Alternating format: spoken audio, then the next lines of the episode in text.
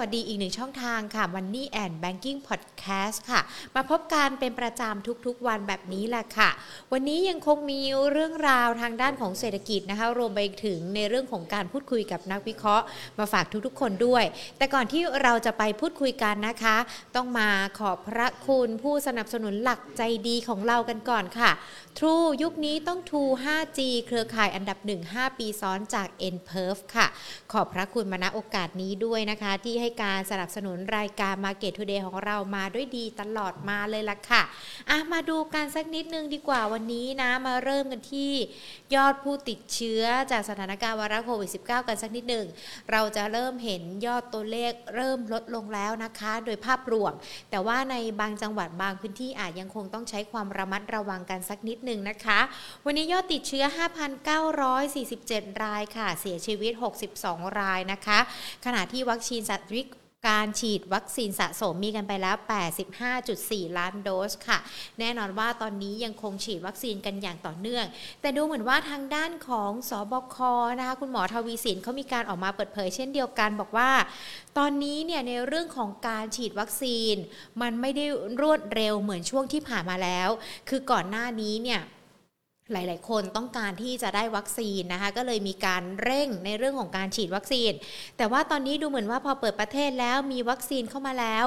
คนที่เขาได้วัคซีนกันไปก่อนหน้านี้ก็ถือว่ารับกันไปแล้ว แต่ว่ายังมีคนที่ลังเลกันอยู่ว่าจะฉีดตัวไหนดี หรือว่าอาจจะรอข้อมูลกันก่อน และตอนนี้นะคะ วัคซีนที่คุณหมอบอกก็คือ คนนิยมมากที่สุดก็คือในส่วนของวัคซีนสุดควายก็คือแอสตราเซเนกาแล้วก็ไฟเซอร์มันเลยอาจจะทำให้ในเรื่องของการฉีดวัคซีนในช่วงนี้ชะลอลงด้วยนะคะดังนั้นเองวันนี้กระทรวงทางด้านของคุณหมอทวีศิลป์ ศบคเนี่ยเขาก็มีการออกมาเปิดเผยว่า ในช่วงสิ้นเดือนนี้วันที่ 27 พฤศจิกายนจนถึงช่วงเดือนธันวาคม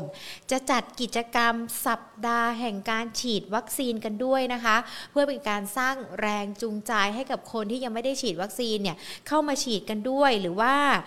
เขาก็มีการเปิดเผยข้อมูลกันด้วยนะคะ ว่าถ้าหลังจากนี้ใครที่ยังไม่ได้ฉีดวัคซีนแล้วมาฉีดเขาอาจจะมีในเรื่องของการจับฉลากให้เป็นของขวัญด้วย ในเรื่องนี้กระทรวงมหาดไทยก็อาจจะนำไปดูแลหรือว่ารับผิดชอบกันด้วยนะคะ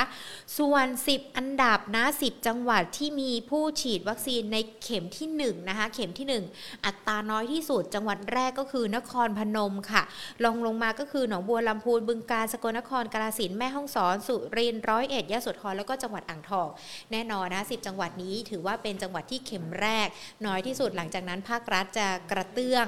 กระตุ้นให้มีการฉีดวัคซีนมากยิ่งขึ้นด้วยนะคะ ส่วนในเรื่องของตลาดหุ้นไทยมาดูกันสักนิดนึงดีกว่าวันนี้เป็นอย่างไรกันบ้างนะคะ ต้องบอกว่าหุ้นไทยปิดช่วงเช้ากันไปเนี่ย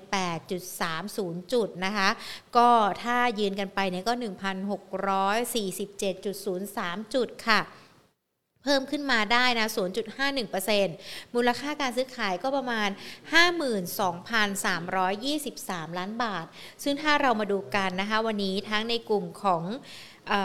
ธนาคารเนี่ยดูเหมือนว่าจะขึ้นมานำตลาดเลยนะคะ ทั้ง SCB บวกขึ้นมา 2 บาท 50 สตางค์ค่ะ KBank บวกขึ้นมาได้นะคะ ราคาไม่เปลี่ยนแปลงแต่ว่าก็ปิดกันไปที่ราคาเดิม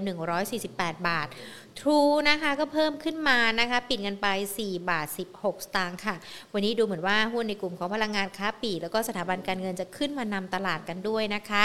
ตอนนี้ดูเหมือนจะยังไม่มีอะไรใหม่ ๆ เข้ามาติดตาม หรือว่ามามีผลต่อในเรื่องของการลงทุนนะคะ ก็จับตาทั้งในเรื่องของประธานาธิบดีสหรัฐกับทางด้านของจีนที่เขามีการประชุมกัน เป็นการประชุมผ่านออนไลน์นะคะ ก็คือจะกระชับความสัมพันธ์ ระหว่างสหรัฐกับจีนให้แน่นแฟนมากยิ่งขึ้น ลดความขัดแย้งให้มากขึ้นด้วยนะคะ ก็ต้องดูว่าท้ายที่สุดแล้วเนี่ยทางด้านของทางสหรัฐนะคะ กับทางด้านของจีนยังคงจับตาตัวเลขของสหรัฐกันด้วยนะคะการรายงานยอดค้าปลีกค่ะ ก็เดี๋ยวติดตามกัน ส่วนตลาดหุ้นไทยนะคะในช่วงภาคบ่ายจะเป็นอย่างไรกันบ้าง หรือว่าแม้แต่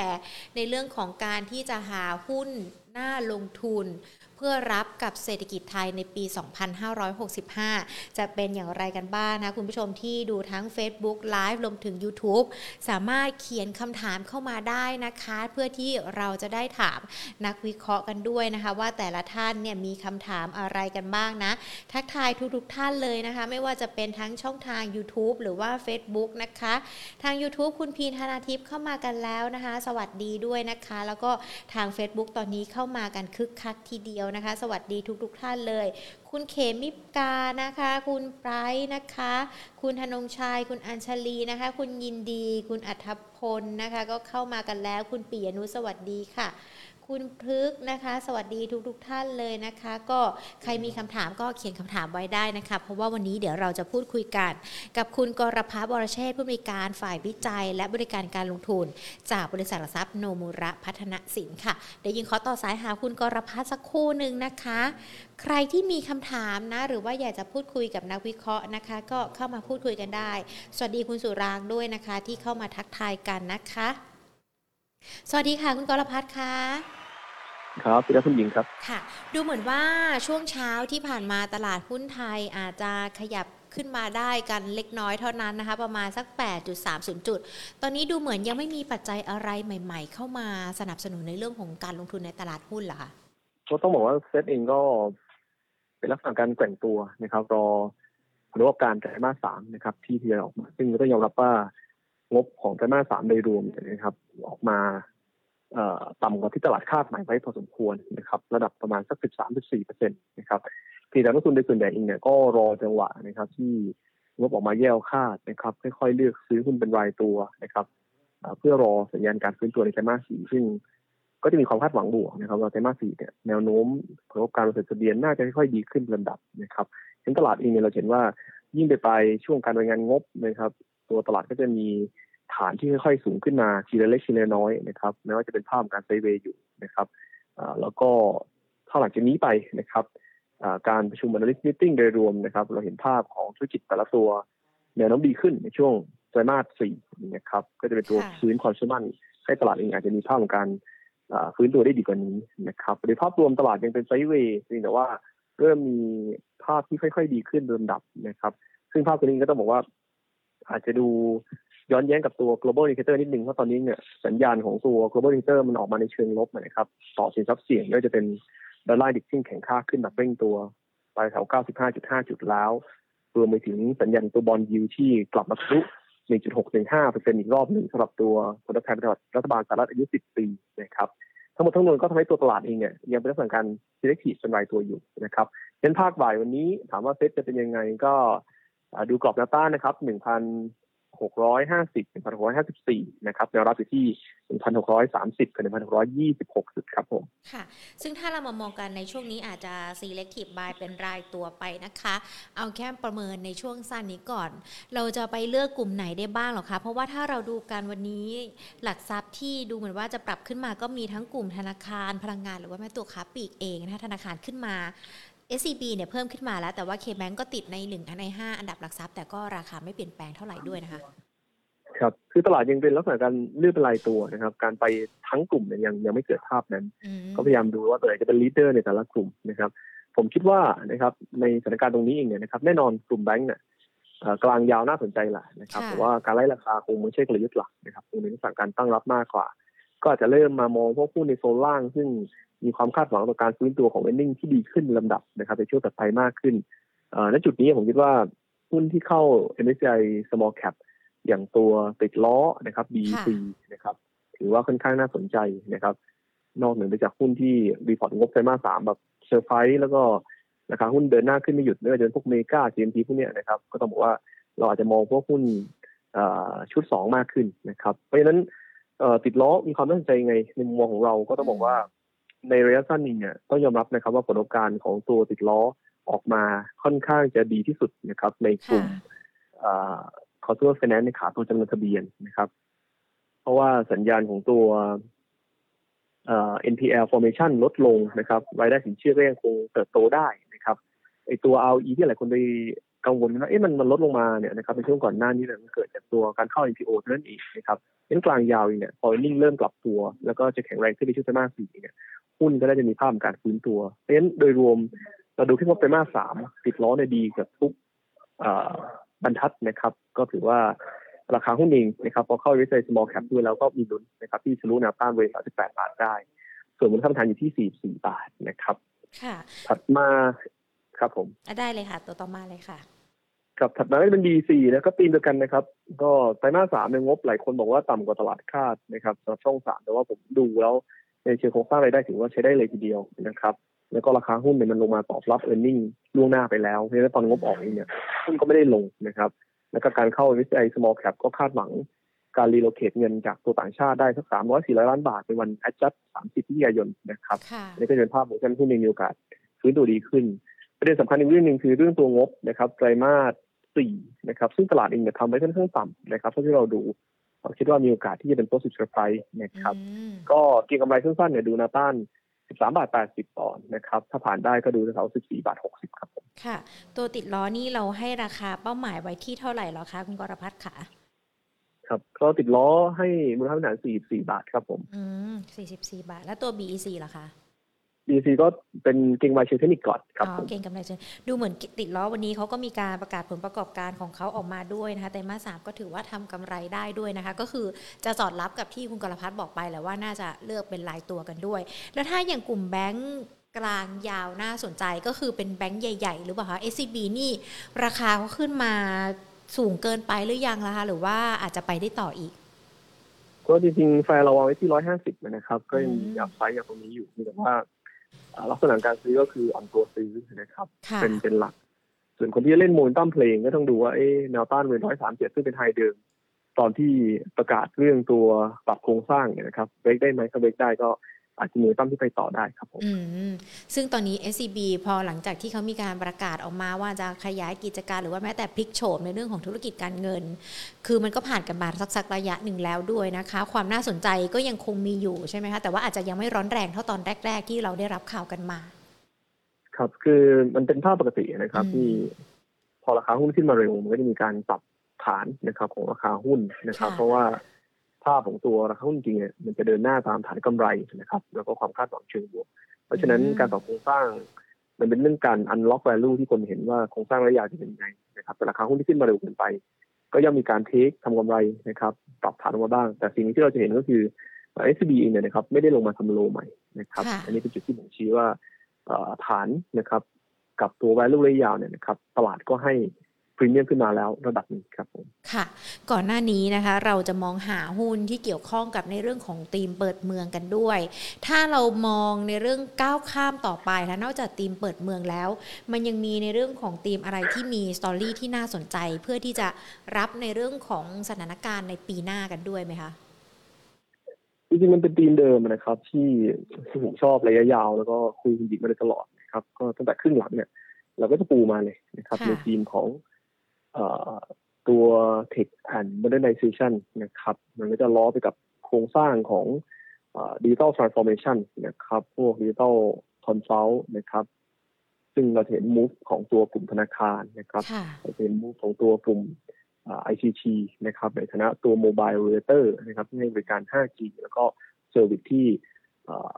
เดินหน้าไปนะครับ กับตัวเทคโนโลยีที่มีการปรับเปลี่ยนนะครับเราจะเห็นตัวธุรกิจอ่า ที่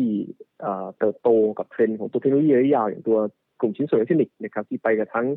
อ่าตัว telecom นะครับไปกับทั้งตัว EV นะครับพวกเนี้ยผมคิดว่ามันเป็นธีมที่อ่าไปได้เรื่อยๆนะครับอืมแล้วก็ยังจะเป็นกระแสที่เติบโตต่อเนื่องในปีหน้านะครับ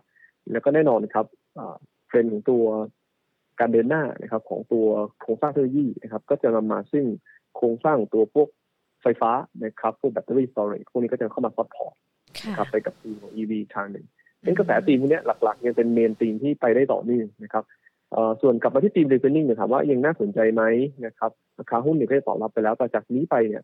ใครที่ฟื้นตัวดีฟื้นได้เร็วนะครับ จะเป็นตัวที่มีฐานของโครงสร้างราคาหุ้นแล้วก็กำไรนะครับ เป็นตัว support ค่อยๆ sideway up ขึ้นไป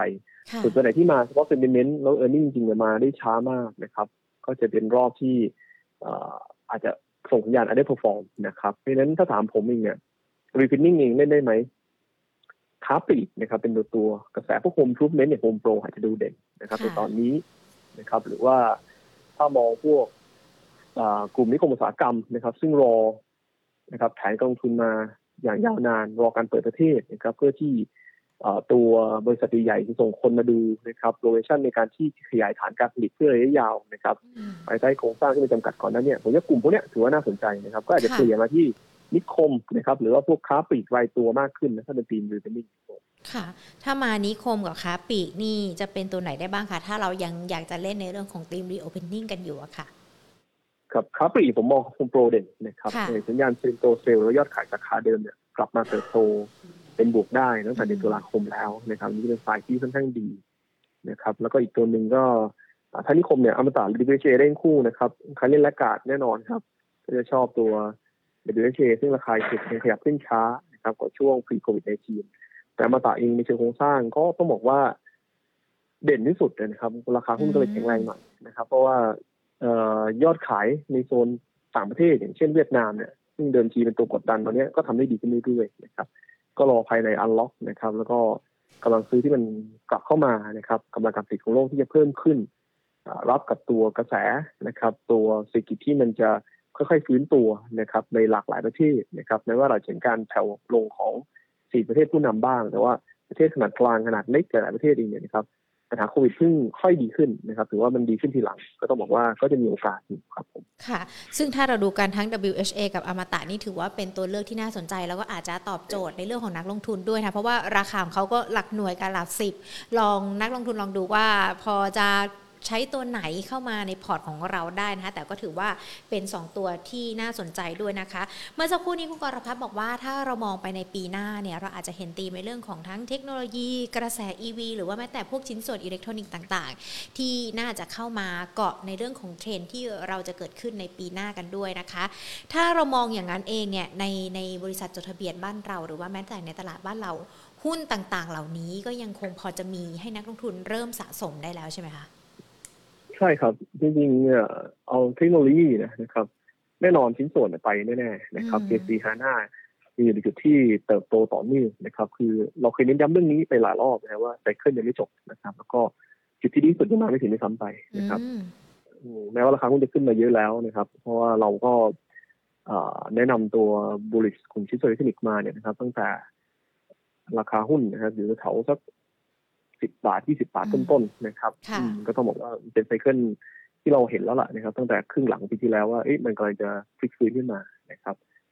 กลุ่มนี้ผมจะไปได้จนถึงกลางปีหน้าเป็นอย่างน้อยนะครับ ก็ดูตัวพวก KCE HANA ไปก่อนนะครับ ส่วน ICT เองเนี่ยสามารถราคาหุ้นเริ่มขยับไหมนะครับเราเห็นว่าตอนโควิด ICT เขาเป็น sector ที่ไม่ค่อยลงนะครับราคาหุ้นก็ไม่ค่อยขึ้นนะครับ แล้วเพิ่งเริ่มขึ้นจริงๆเนี่ยก็คือช่วงครึ่งหลังนะครับ ซึ่งเราเริ่ม กลับมา call พวก ICT นะครับ ในช่วงที่เราเห็นว่าเอ๊ะกระแสของตัวเทคโนโลยีกำลังจะมาครับ ถ้าคุณหญิงดู ICT Index เราก็เห็นว่าหุ้นเนี่ยขยับประมาณสัก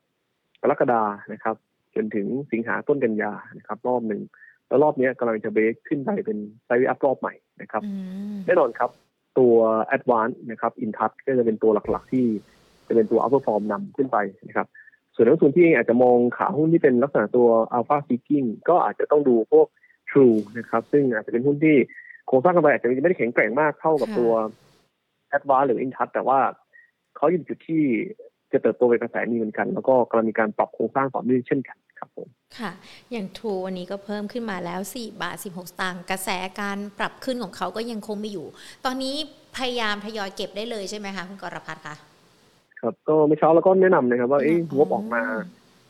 ไม่ดีนะขาดทุนนะครับไม่ว่าจะดีกว่าปีที่แล้ว แต่ว่าการขาดทุนก็ยังขาดทุนในระดับที่สูงกว่าโดยเขาคาดเล็กๆนะครับ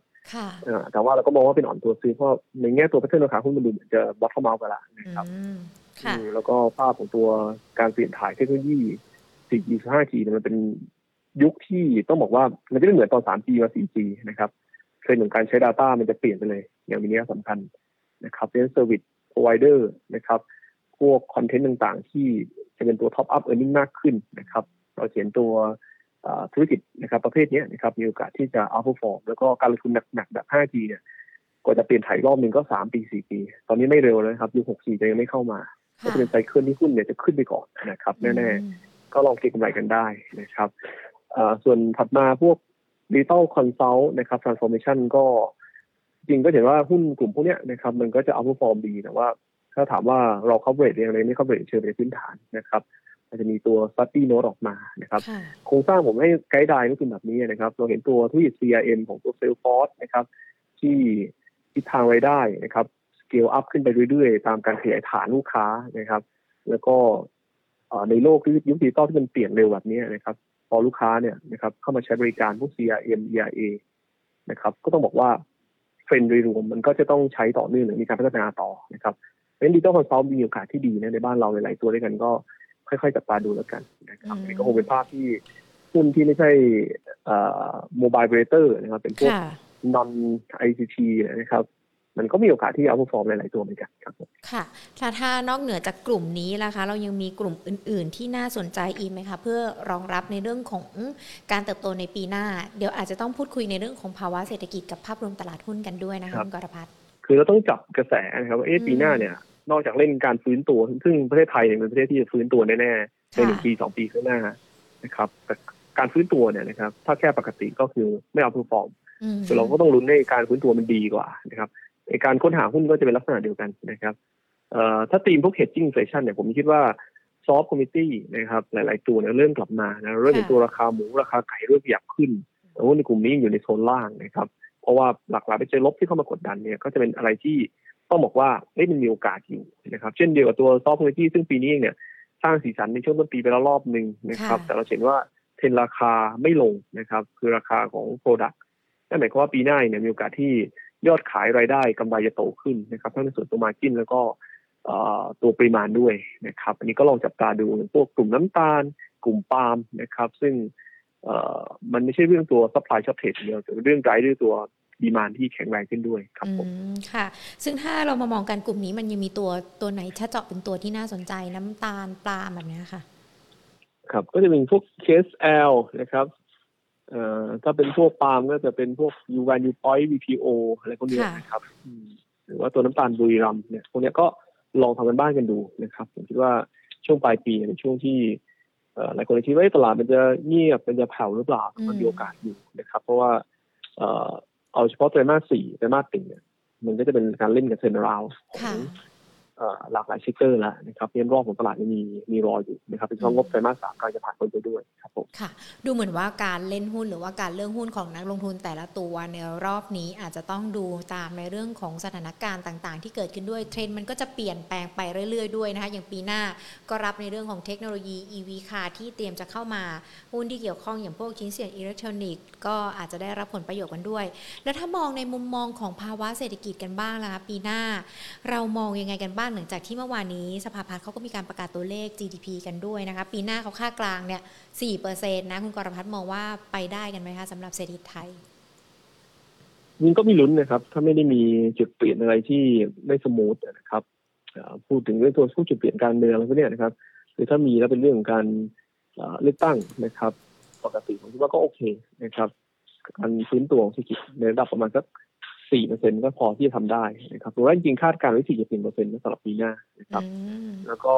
อุตสาหกรรมท่องเที่ยวเองก็ต้องยอมรับนะครับ ว่าตอนนี้เองยังไม่ได้ฟื้นตัวเร็วเพราะนักท่องเที่ยวต่างชาติยังไม่ได้กลับเข้ามาอย่างมีนัยสำคัญนะครับ ตัวเลขของ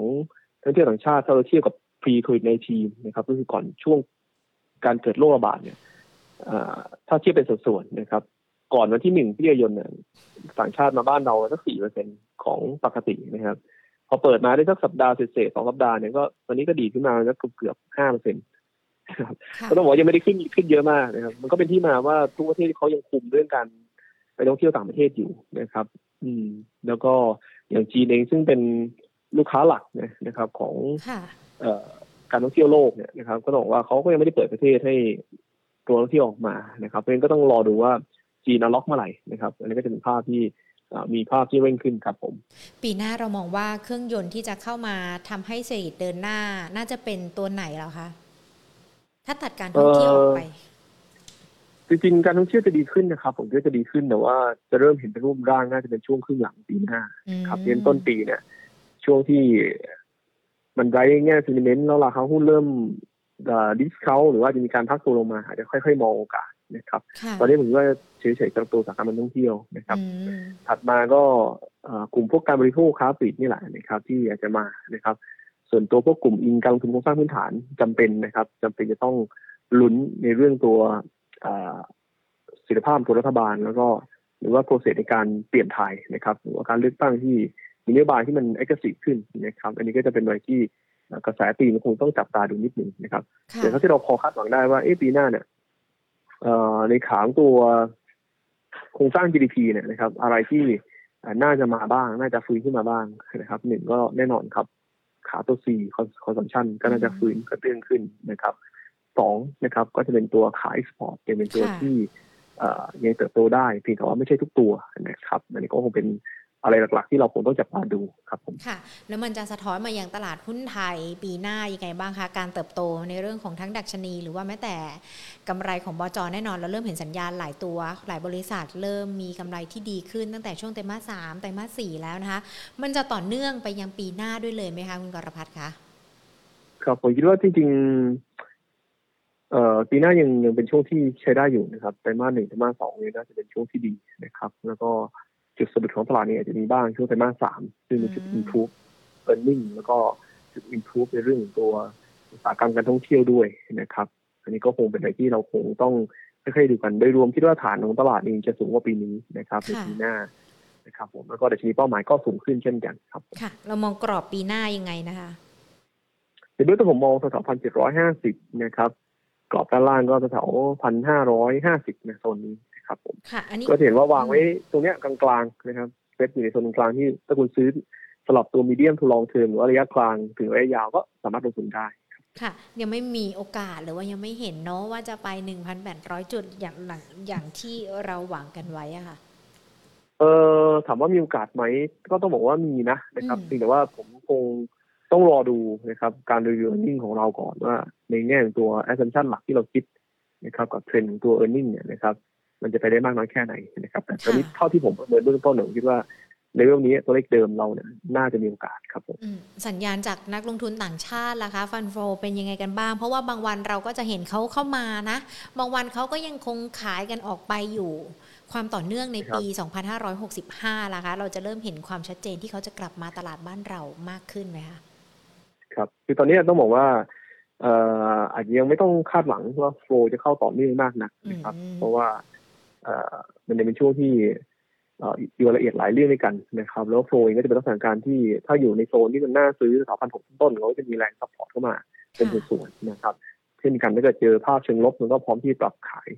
นะครับเพียงแต่ว่าพอช่วงปลายปีต้นไปคิดว่าแรงหนุนนะครับต่อเนื่องถึงปีหน้าเนี่ย น่าจะเริ่มมีมูลต่ำแล้ว อันนี้ก็ลองจับตาดูกันครับผมค่ะ มีคุณผู้ชมสอบถามมานะคะ ดูจากทางด้านของ YouTube นะคะ คุณทุกอย่างเขาถามว่า อยากจะถามมุมมองคุณกรพัฒนะคะ กับหุ้นที่เกี่ยวข้องกับกลุ่มการแพทย์ที่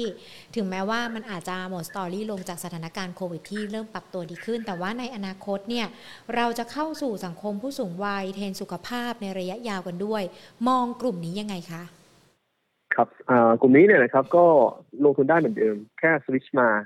ในโรงพยาบาลใหญ่ก็คือ BDMS หรือว่าโรงพยาบาลบำรุงราษฎร์นะครับ เพราะว่าสองตัวเนี้ยนะครับรายได้หลักเนี่ยนะครับส่วนหนึ่งที่ทำให้ e a r n i n g มัน drop ในช่วงสองสามปีที่ผ่านมาคือเรื่องตัวนักท่องเที่ยวต่างชาติ ผู้ป่วยต่างชาติ แต่ปีหน้าเนี่ย พอมันวีฟินนิ่งค่อยๆเปิดเนี่ยนะครับมันก็จะเป็น time frame ที่แมทชิ่งพอดีว่าผู้ป่วยต่างชาติก็จะเริ่มกลับเข้ามาในบ้านเราได้นะครับเพราะฉะนั้นเน้นโรงพยาบาลใหญ่ไว้นะครับโรงพยาบาลขนาดกลางขนาดเล็ก ร่อมการพักตัวตอนนี้กำลังเกิดอยู่ก็คงรอก่อนนะครับผม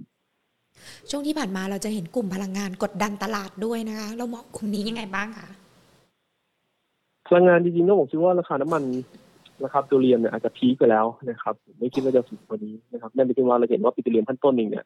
แม้ว่าบางช่วงราคาน้ำมันราคาถ่านหินขึ้น แต่หุ้นมันขยับช้าลงมันอืดขึ้นนะครับเพราะฉะนั้นถ้าจะเล่นเอเนจีเนี่ยต้องมองขั้นกลางขั้นปลาย ใครที่ได้ประโยชน์จากโครงสร้าง ต้นทุนน้ำมันที่อาจจะไม่ได้สูงเหมือนปีนี้นะครับ หรือว่าอยู่ในโซนที่เป็นแฟตนะครับ หรือว่าไซเวย์ในกรอบสักหกสิบถึงเจ็ดสิบห้าเหรียญนะครับแล้วก็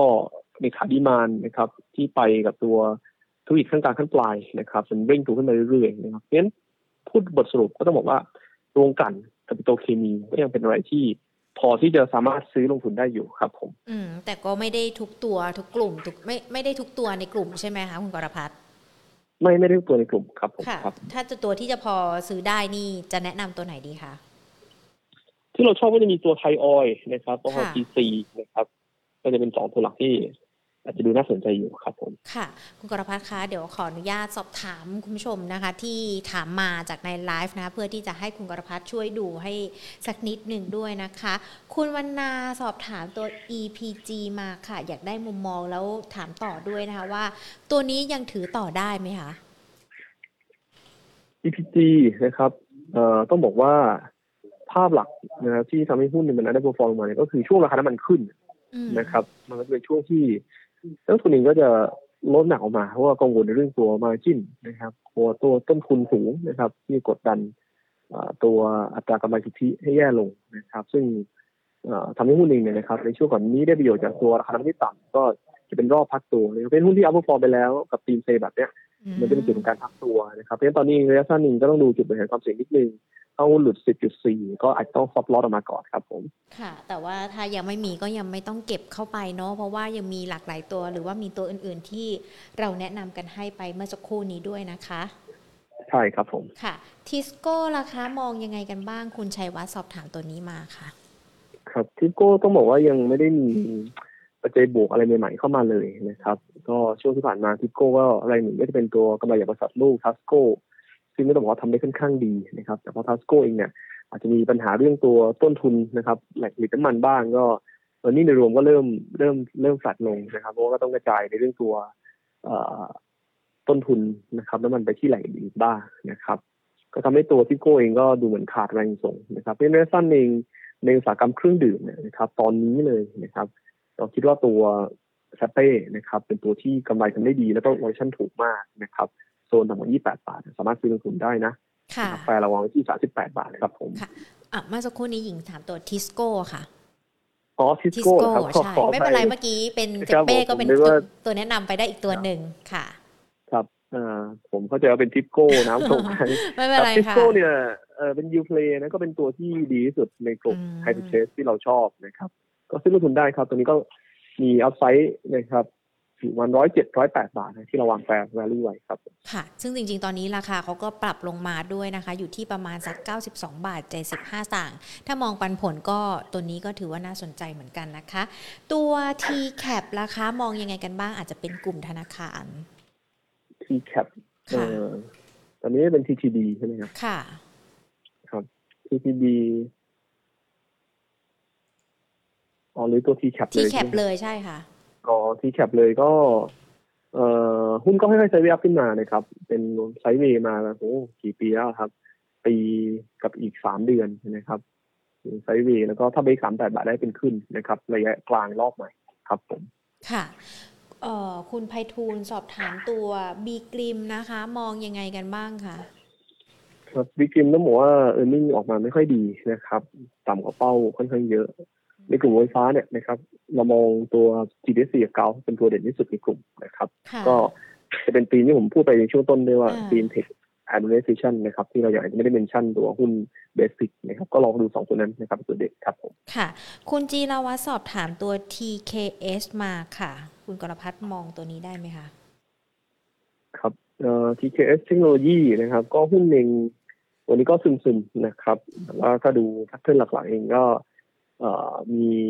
ลักษณะการใช้แยกขึ้นมานะครับการใช้แยกขึ้นมาเนี่ยนะครับหุ้นไม่ควรหลุด11.8 กับ 11 บาทครับผม อืม ค่ะ มีคุณเกตนะคะ เขาถามมาบอกว่า มันเปิดเมืองแล้วนะ แต่ว่ายังมีหุ้นตัวหนึ่งยังนิ่ง ๆ กันอยู่ก็คือตัวของ CPO นะคะ คุณกรพัฒน์มองความน่าสนใจ CPO หรือว่าทำไมเขาถึงยังนิ่ง ๆ อยู่อะคะครับก็ CPO ที่นิ่งก็เป็นเพราะ e a r n i n g มันต่ำลงนะครับ เรื่อย ๆ นะครับ ทั้งในเรื่องตัว ตัวโครงสร้างหนี้ที่สูงนะครับ แล้วก็มีดอกเบี้ยสายที่ที่เยอะนะครับก็ทำให้ตัวหุ้นเองคงต้องรอการกลับตัว แต่ว่าถ้าดูตอนเนี้ย ผมคิดว่าจุดที่เอนิ่งแย่สุดผ่านไปแล้วนะนะครับแล้วหลังจากนี้ก็ได้ค่อยดีขึ้น อาจจะดูนิ่งๆนะครับ แต่ถ้าเราดูไทม์เฟรมสักสองเดือนที่ผ่านมาเนี่ยเริ่มใช้ VF ขึ้นช้าๆนะครับ ถ้าเราตีกรอบนะครับการยกโลขึ้นไปเรื่อยๆนะครับ ตั้งแต่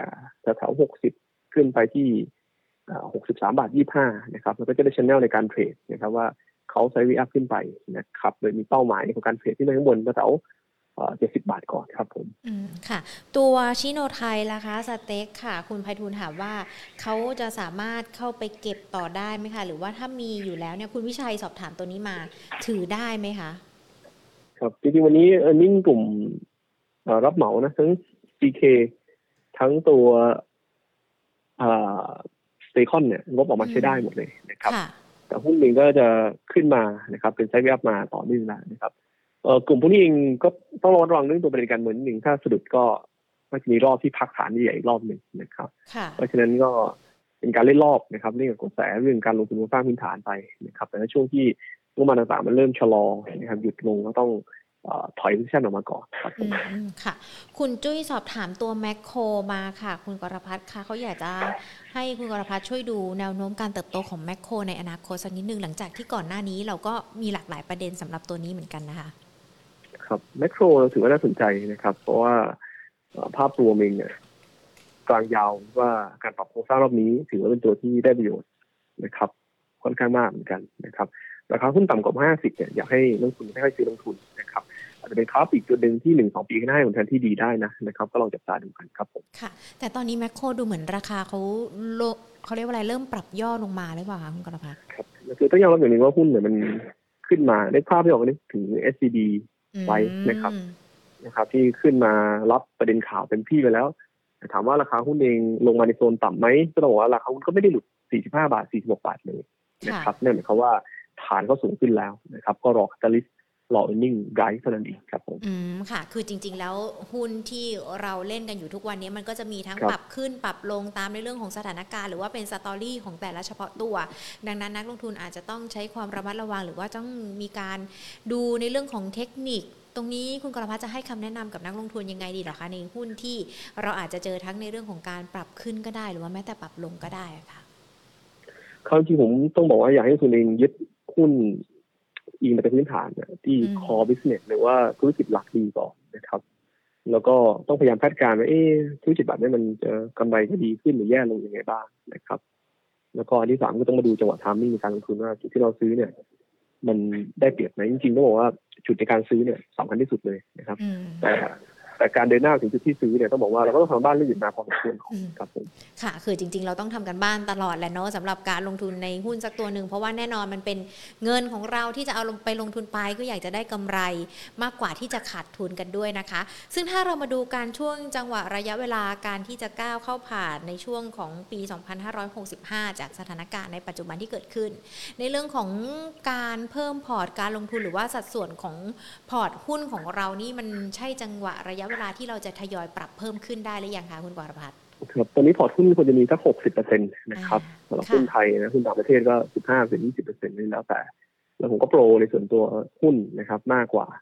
สินทรัพย์ประเภทอื่นในช่วงนี้นะครับเพราะว่าคิดว่าหนึ่งปีสองปีเนี่ยเศรษฐกิจจะส่วนใหญ่จะ recovery ขึ้นมานะครับส่วนถ้าตลาดปรับลงไปก็เป็นโอกาสในการเพิ่มพอร์ตหุ้นขึ้นอีกนะครับก็รอจังหวะนี้จริง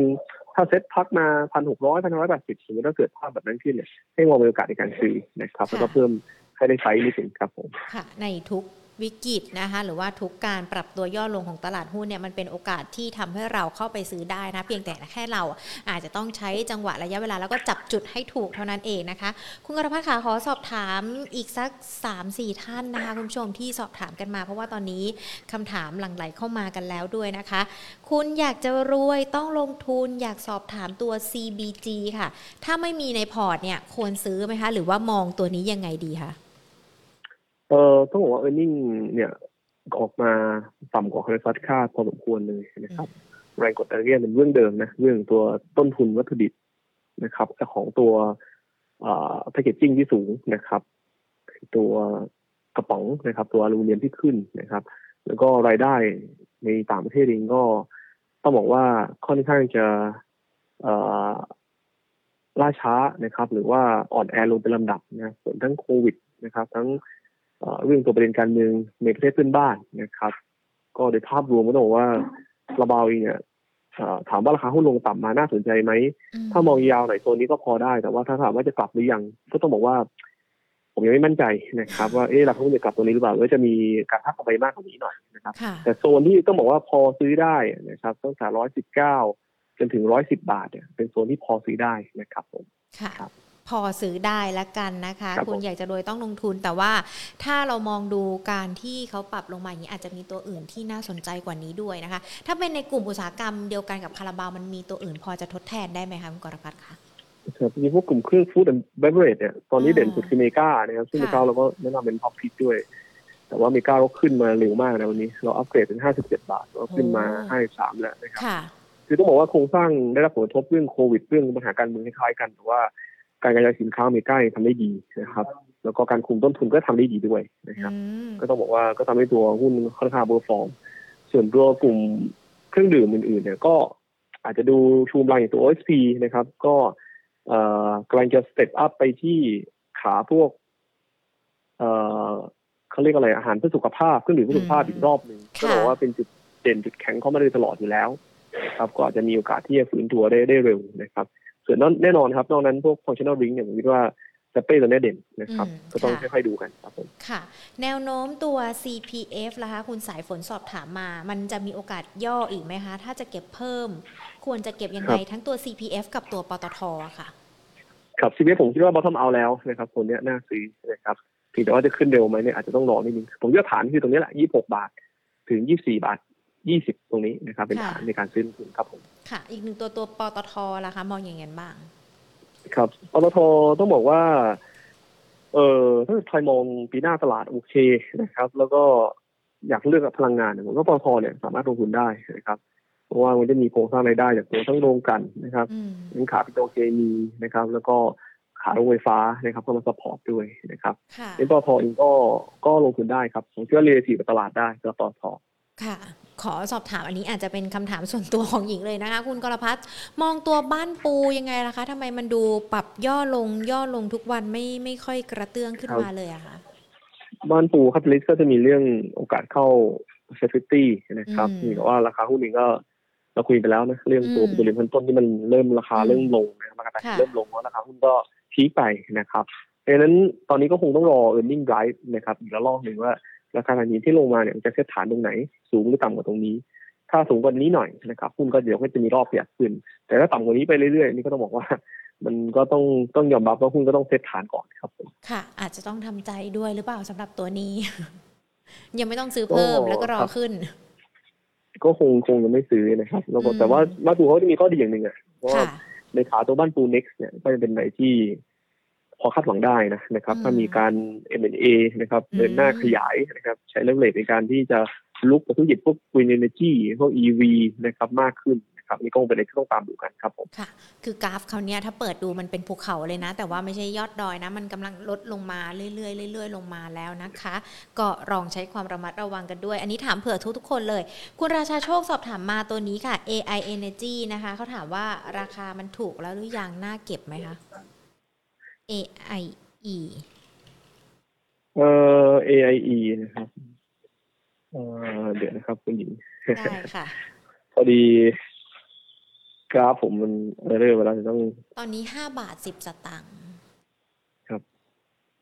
AIE นะครับ ก็ภาพรวมหุ้นก็ค่อยๆใช้เรียบขึ้นมานะครับ ก็กรอบตัวเนี้ยก็ยังมีกรอบแกว่งตัว5บาท30นะกับบริเวณ4บาท90อยู่ครับ อืม น่าสนใจไหมคะตัวนี้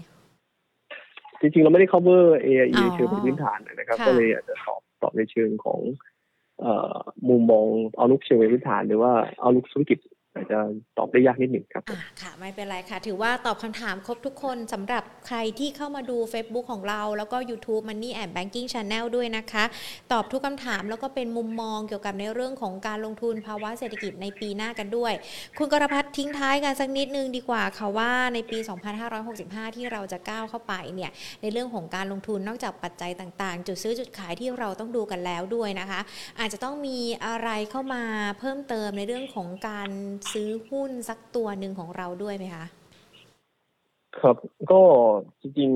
ๆปีหน้าต้องเป็นการอ่านธุรกิจนะครับ ที่พยายามที่หาหุ้นที่เป็นเอ่อผู้ชนะนะครับ หรือว่า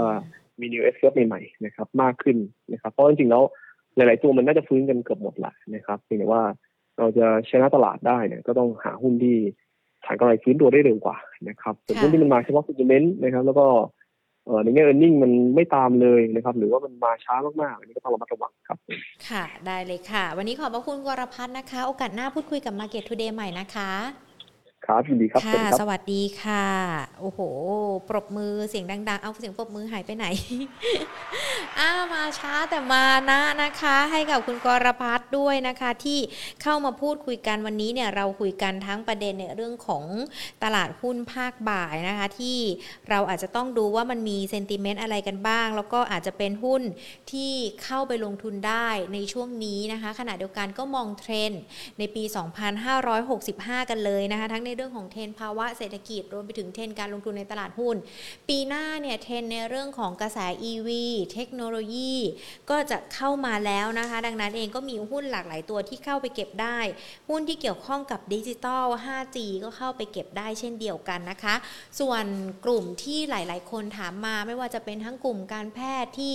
ก่อนหน้านี้อาจจะได้รับปัจจัยบวกจากสถานการณ์วัคโควิด -19 ที่เกิดขึ้น แต่พอตอนนี้สถานการณ์มันดีขึ้นแล้วกลุ่มการแพทย์ยังน่าสนใจอยู่หรือเปล่า คุณกรพัฒน์ก็ได้ให้คำแนะนำมาด้วยนะคะว่าก็ยังน่าสนใจอยู่แต่ว่าอาจจะต้องเลือกเป็นในส่วนของธนาคารที่เออของ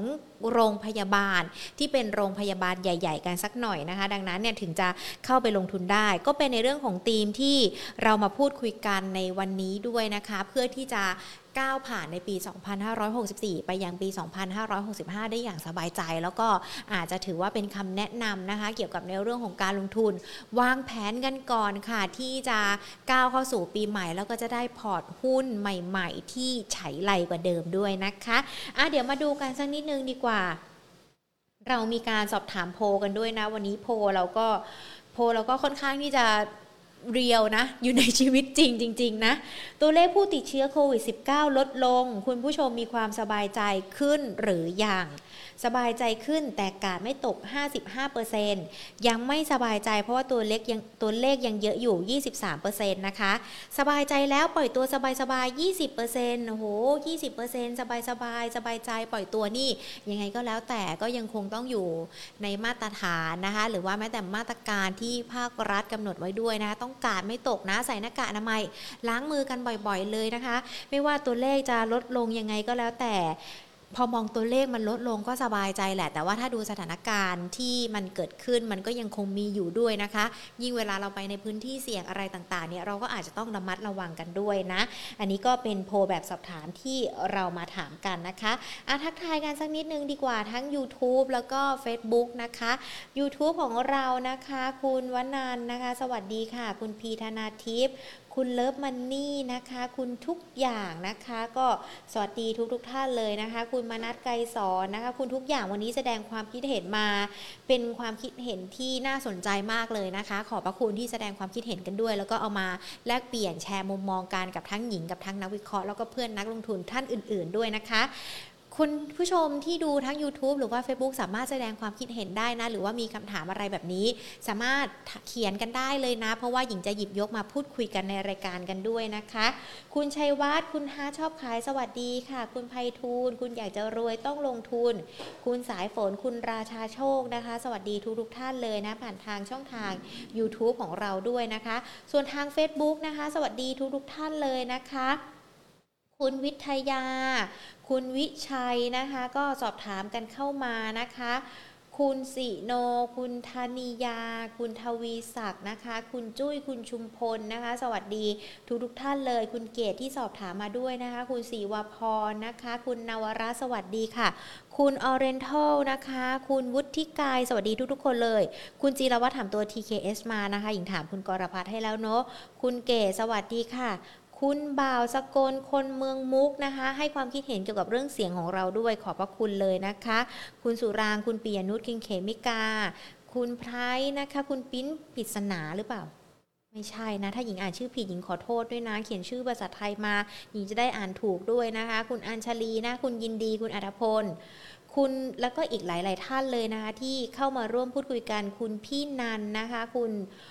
อุศนีนะคะอ่าขอบพระคุณทุกทุกท่านเลยนะคะ ที่ติดตามรับชมรายการ Market Today ของเราไม่ว่าจะเป็นทั้งทาง Facebook หรือว่า YouTube ด้วยนะคะ ติดตามกันเป็นประจำแบบนี้แหละค่ะ ทุกๆบ่าย2นะคะ เราจะมีการพูดคุยกับนักวิเคราะห์กันด้วยนะคะ แล้วก็ขณะเดียวกันวันนี้อยากจะขอฝากอีกหนึ่งกิจกรรมดีๆ และการที่จะเกิดขึ้นกันนะคะใครที่บอกว่า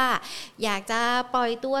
สบายๆปล่อยใจสบายๆแบบกาดไม่ตกนะคะ อยากจะเชิญมาทำกิจกรรมดีๆ กันล่ะค่ะที่กำลังจะเกิดขึ้นนะ หลังจากที่เราเนี่ยต้องมาเจอในช่วงล็อกดาวน์แล้วตอนนี้มันผ่านพ้นช่วงเวลานั้นไปแล้วนะคะ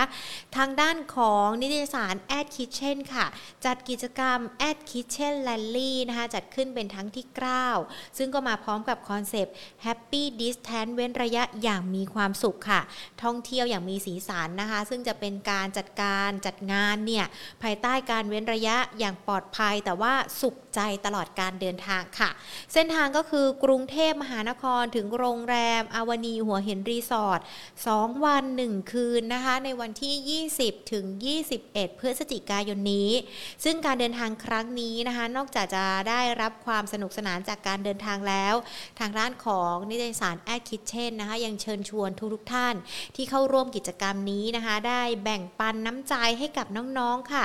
จัดกิจกรรมพี่อิ่มท้องน้องอิ่มด้วยนะคะ ด้วยการบริจาคเครื่องครัวอาหารแห้ง แล้วก็อุปกรณ์การเรียน ให้กับโรงเรียนที่อยู่ระหว่างเส้นทางการเดินทางอีกด้วยค่ะ ก็จะเป็นการที่เราจะได้สนุกกับกิจกรรมที่จัดขึ้นแถมยังได้ทำบุญด้วยนะคะ ซึ่งตลอดเส้นทางที่เราจะขับรถกันไปเนี่ยเรียกได้ว่าเป็นเส้นทางที่ อบอุ่น แล้วก็เป็นกันเองด้วย ดังนั้นใครที่สนใจนะคะเดี๋ยวหญิงจะทิ้งเบอร์โทรศัพท์กันไว้ให้นะ